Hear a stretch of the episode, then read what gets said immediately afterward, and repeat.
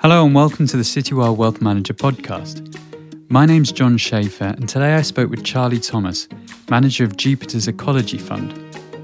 We discussed whether ESG and sustainable investing is now taking a back seat during the current market volatility. Also, if this is your first time on our podcast, please hit the follow button on Spotify for all the latest updates. Obviously, before coronavirus, there was a lot of attention on ESG and sustainable investments.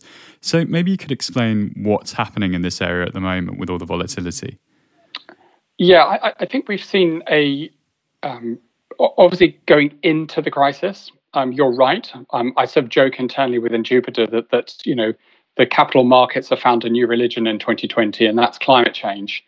Um, and, and I say that in the sense that the kind of the, the the interest, the level of interest and focus, I think not just from the specialists, but also generalists, I think, who are really beginning to pick up on it and understand the kind of the long-term consequences of, of it have has really really moved in was a real driving force into it. Now I I think with the crisis that we see at the moment, um, the one thing that I highlight and, and, and I think about is really and when I've been through previous recessions, and if I look back to my, I've actually been managing funds now for over 15 years, it's really the pace and the severity which is, I think, sort of catching people out. Um, not so much catching people out, but more just um, surprising people and, and and and the rules of the game have slightly changed and, and changed very very quickly. Normally you have a bit of time moving into it. I think this this time the pace has really caught people out. Does that really fundamentally change the focus area?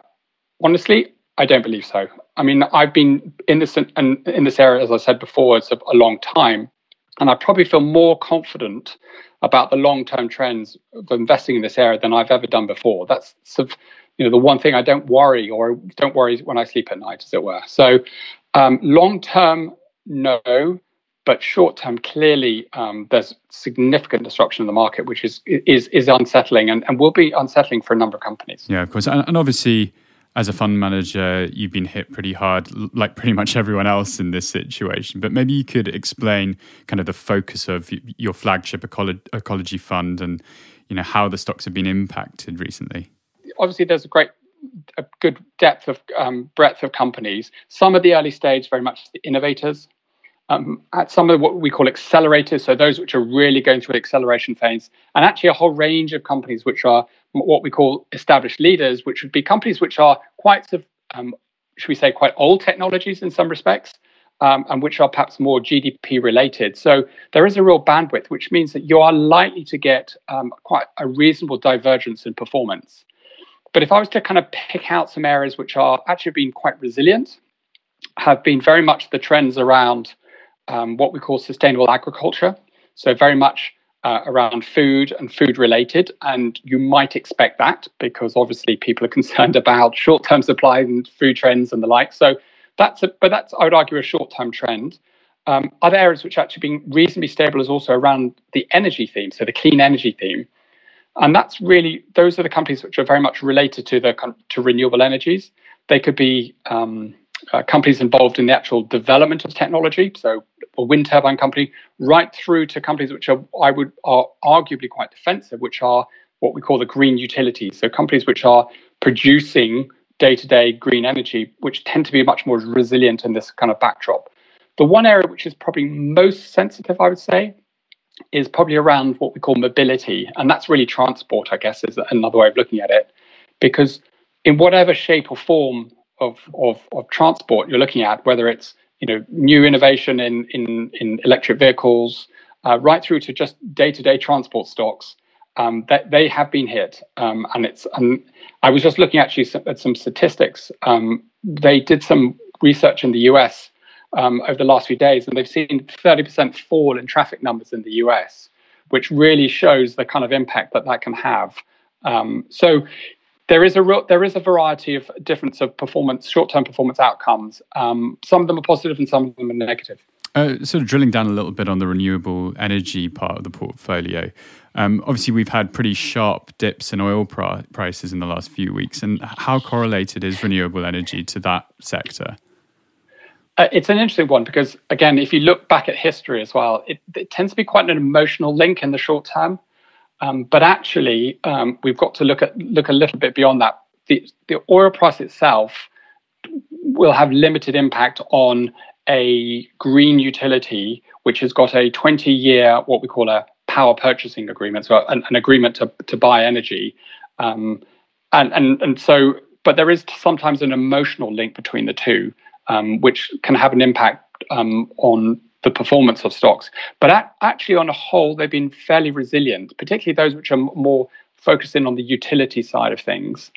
Um, what are the longer term impacts, which is going to be interesting because, you know, obviously, depending on your views of how quick this recovery is, is a V-shaped recovery? Is it a what they call a U-shaped or an L-shaped? All these new acronyms have appeared.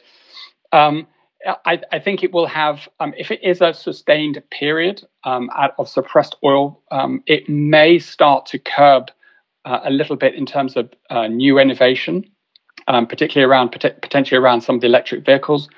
Why? Because the kind of the rationale um, to do so, um, the economic rationale is less obviously is less clear at that point. likewise, areas around energy efficiency. If energy prices are subdued for a long period of time, the economic uh, incentive to do so can be shortened, or it, it's less of an incentive to do so, and that can have an impact. So, it, in many respects, um, we don't see it as a short-term impact.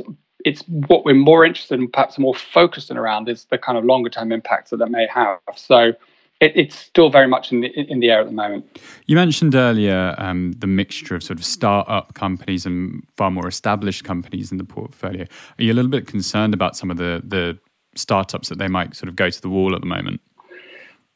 Uh, again, it really de- de- depends on where you you position a portfolio. Um, I mean, traditionally, we've always had limited exposure to the, innov- in what we call the innovators, the earlier stage actually for that's for one of those very reasons is that these companies tend to be perhaps not at the profit making stage that they're very much at the innovation stage. They're highly reliant on you know their their, their access their the availability of, of, of, capital markets to be open open for them to kind of access capital.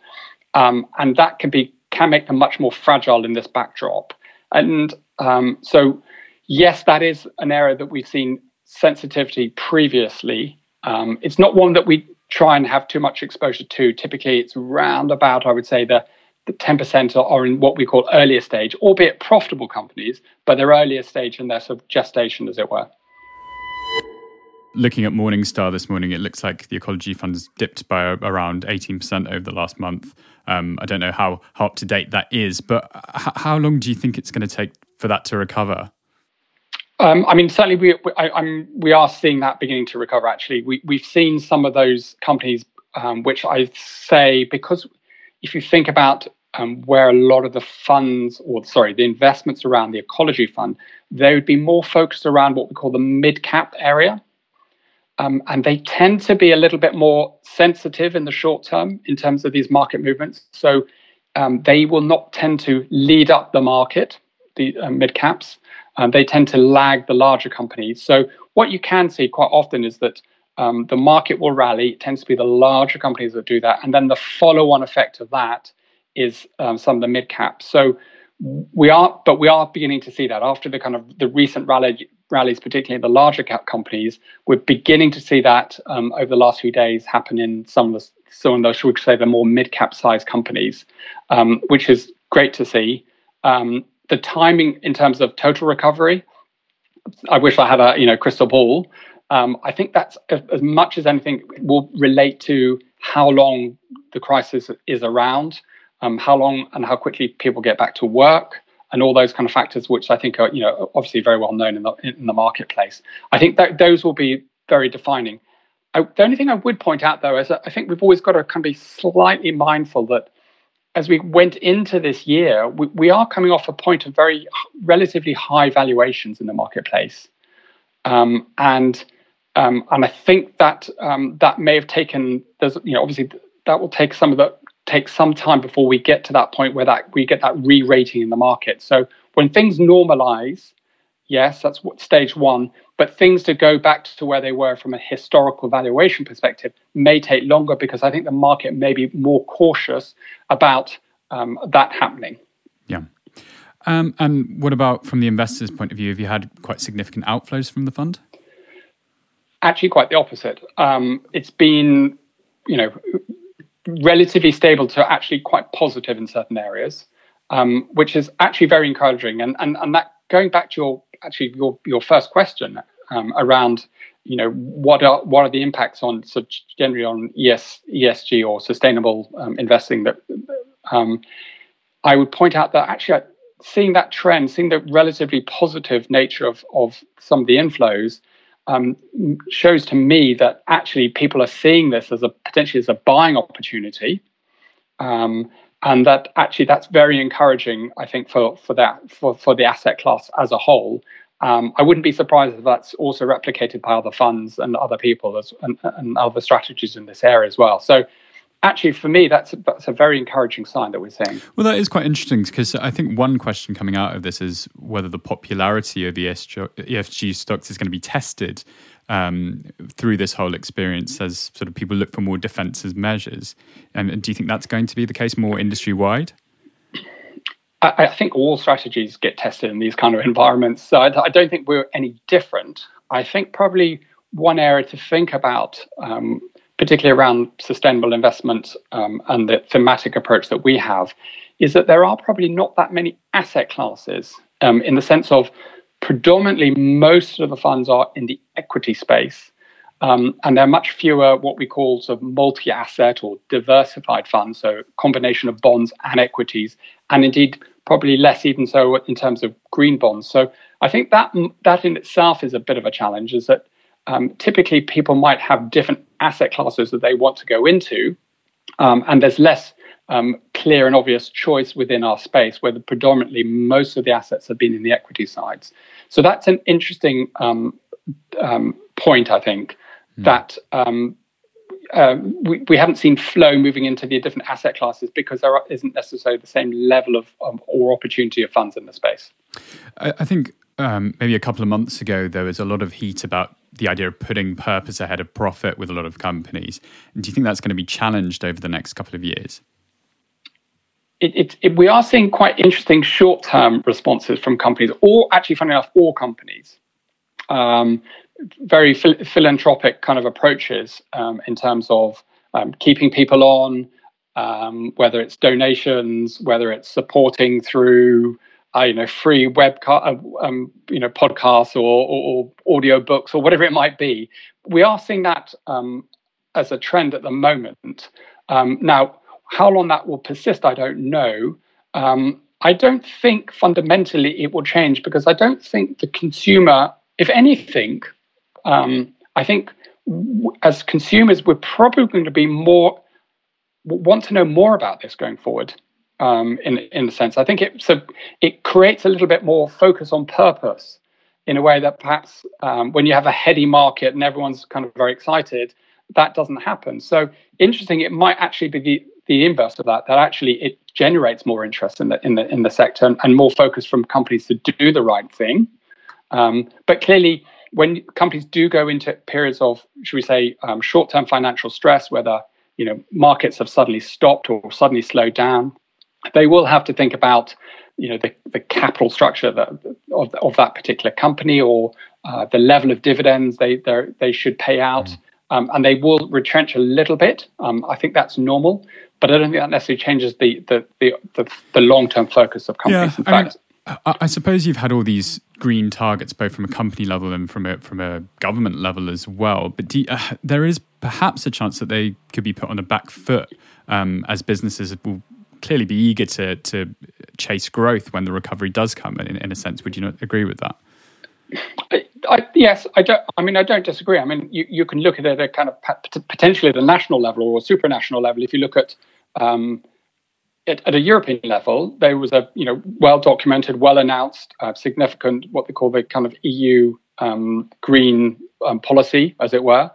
Um, clearly, in my mind, that will be impacted in the short term. Um, they're not going to push that forward because clearly they've got to push forward another agenda around um, social stability, uh, and the like in the first instance. And so, yes, I think you could get delays, you could get things um, held back. That could also impact um, on um, in the corporate space as well. Um, so, I, I, take your point. I, I, I, do agree with it that these are, but these are potentially quite transient issues. I guess the real question is because we don't know what sort of situation we're in at the moment, whether this is a short term issue, whether it's a longer term persistent issue in terms of the economic impact, that's still unclear. But at the moment, we haven't seen any change of, of policies from companies. But quite frankly, I think it's too early. I think very much companies are looking inwardly themselves at the moment, saying, what do I need, need to do to shore up, as it were, the capital structure of the group and the like? Perhaps we, we could take a look back at the financial crisis and what was happening with sustainable and ESG then, because obviously it was a little bit more nascent then, but the Your Ecology Fund was still running at that point. Perhaps you could kind of paint a picture of what was happening yeah. then and how, how it recovered. Um, yes, I mean, I was very much in it, I can assure you. um, I, I, think what we did see is that um, w- where things are different, um, and I think it's probably useful to start from that from that perspective, is that you're right. If we look back to, you know, 08, 09, the crisis around that period, a lot of the areas that we would have would have looked at, you know, areas such as solar energy or wind energy, to give examples, they were very nascent. They were still in early stages. They were still very costly. Interesting enough, you take the example of solar just as an example. As a result of the recession, what happened is that that industry was really forced to go down down the cost curve to reduce cost of solar panels. And it did so over a very sustained period to the point where actually it's benefited because what's happened now is that the cost of solar energy is now increasingly competitive around the ro- around the world. And as it's more competitive it's boomed in terms of demand. So actually the knock-on effects can be they may feel negative but actually the long-term impact of it can be quite positive um, so that, that, that's those are examples of what we've seen. But clearly, um, in terms of uh, liquidity or the, the, the, of companies, that won't be any different um, this time round um, to last time round. Although I would argue a lot of companies are much more prudent uh, since 2009 in terms of their capital structure than they might have been back in sort of 08, 09 in around this area. Um, there are examples of you know wind turbine companies here in Europe, in fact, one of the largest in the world. You know, these are companies which have actually got net cash, um, which don't have any debt, um, and that's a very different situation than you would have seen, you know, 10, 11 years ago. Great. Uh, one final question: Which sectors do you think are going to be the quickest to recover in this space? Um, I, I, think probably where we see the most rapid recovery um, in the short term will be those uh, arguably those sectors which are potentially more impacted um, on an immediate basis. And the areas which I think are probably most likely to, to, to bound, um, bounce back, as it were, would be areas such as public transport sectors and companies around there where obviously volumes have just collapsed. Um, but if we do get to some sort of form of normality again, I think the re- recovery around some of those areas could be very rapid. Um, and I think areas around um, also around the broader mobility theme around um, vehicles and electric vehicles and the growth again of that. Again, the short term demand for vehicles may be impacted quite significantly. But as these start to return, I think those those could come back more more quickly. The areas which have arguably done better in the short term, the more defensive areas, they're they're unlikely to respond in the same way. It's more that should we say the more secular um, um, um, secular types of sectors that we've um, which have been impacted so far. So th- that's what I anticipate. It, you know, we don't know how it will happen, whether it will happen, but that's a kind of a, a sense of um, of the, the change that might happen. Well, Charlie, thank you so much for coming on to a call with me this afternoon. No, not at all. I, I hope that was helpful, and um, and I wish you all the very best and be safe.